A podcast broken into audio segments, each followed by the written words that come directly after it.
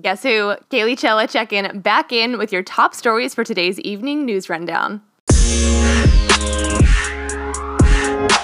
High level talks between the United States and North Korea appeared to hit a snag on Saturday, as Pyongyang said a visit by U.S. Secretary of State Mike Pompeo had been quote unquote regrettable and accused Washington of making quote gangster like demands to pressure the country into abandoning its nuclear weapons.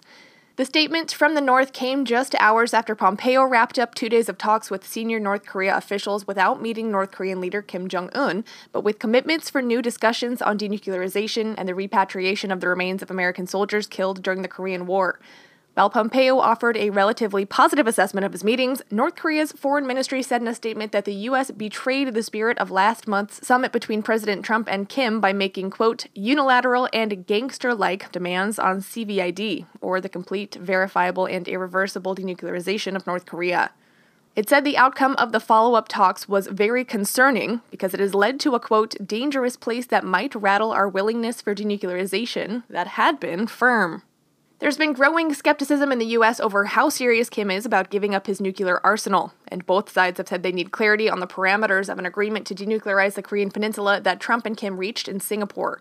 The statement, released by an unnamed spokesman and carried by the North's official Korean Central News Agency, said, quote, We had expected that the U.S. side would offer constructive measures that would help build trust based on the spirit of the Leaders' Summit. We were also thinking about providing reciprocal measures.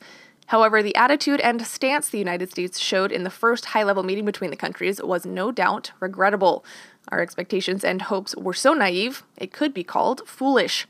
According to the spokesman, the North raised the issue of a possible declaration to formally end the 1950 to 1953 Korean War, which concluded with an armistice and not a peace treaty, but the United States came up with a variety of conditions and excuses to delay a declaration.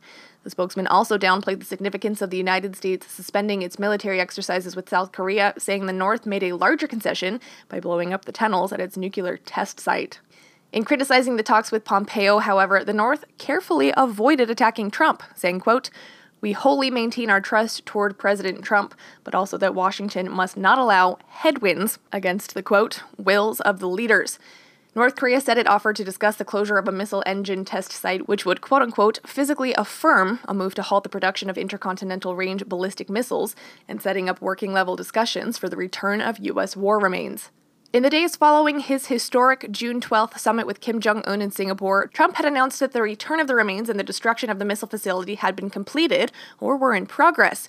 Pompeo, however, said more talks were needed on both. Firefighters toiled in stifling heat Saturday on the lines of destructive wildfires across the U.S. West, making progress against some blazes while struggling to tame others that have forced evacuations of hundreds of homes.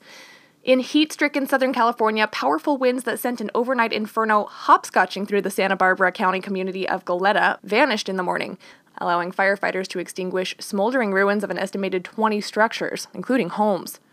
The fire's spread was stopped at about 100 acres or less, and teams were working on an accurate tally of damage in the neighborhood, where some houses were in ruins while homes next door were intact. Elsewhere in Southern California, firefighters increased containment of a central San Diego County fire that rapidly spread over 400 acres, destroyed 18 structures, and damaged 8. And a fire in the San Bernardino National Forest was holding at 1.5 square miles. That fire forced evacuation of about 700 homes in the mountain community of Forest Falls. Fires also burned on the Marine Corps' sprawling Camp Pendleton base in northern San Diego County. The Southern California fires erupted Friday as strong, high pressure over the west spawned an epic heat wave that saw parts of Los Angeles broil in temperatures up to 117 degrees, and there was little relief overnight. The National Weather Service said that temperatures at 8 a.m. were quote unquote ridiculously over 100 degrees in foothills near Forest Falls and many inland valleys.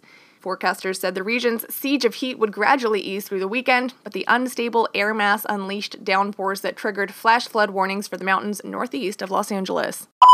Thousands of anti violence protesters marched along a Chicago interstate on Saturday, shutting down traffic to draw attention to the gun violence that's claimed hundreds of lives in some of the city's poorest neighborhoods and pressure public officials to do more to stop it. Marchers chanted, Stop the killing, and carried signs reading, We need jobs, and other messages. Some stopped to scrawl on the road with chalk, Enough is enough, and peace. Toward the front of the march, the Reverend Michael Pfleger, a Roman Catholic priest on the city's south side who organized the protest, Chicago Police Superintendent Eddie Johnson, and the Reverend Jesse Jackson linked arms. After completing the roughly 1.5 mile route, Pfleger said, quote, The people won today because the people showed up. They saw this many people out here, black and white and brown and young and old, and saying, We're tired of the damn violence in Chicago. We want the governor, the mayor, the elected officials, and the community all to come together and say, we want peace now. The march took place along the northbound lanes of Interstate 94, known as the Dan Ryan Expressway, after a roughly hour long standoff between police and the protesters.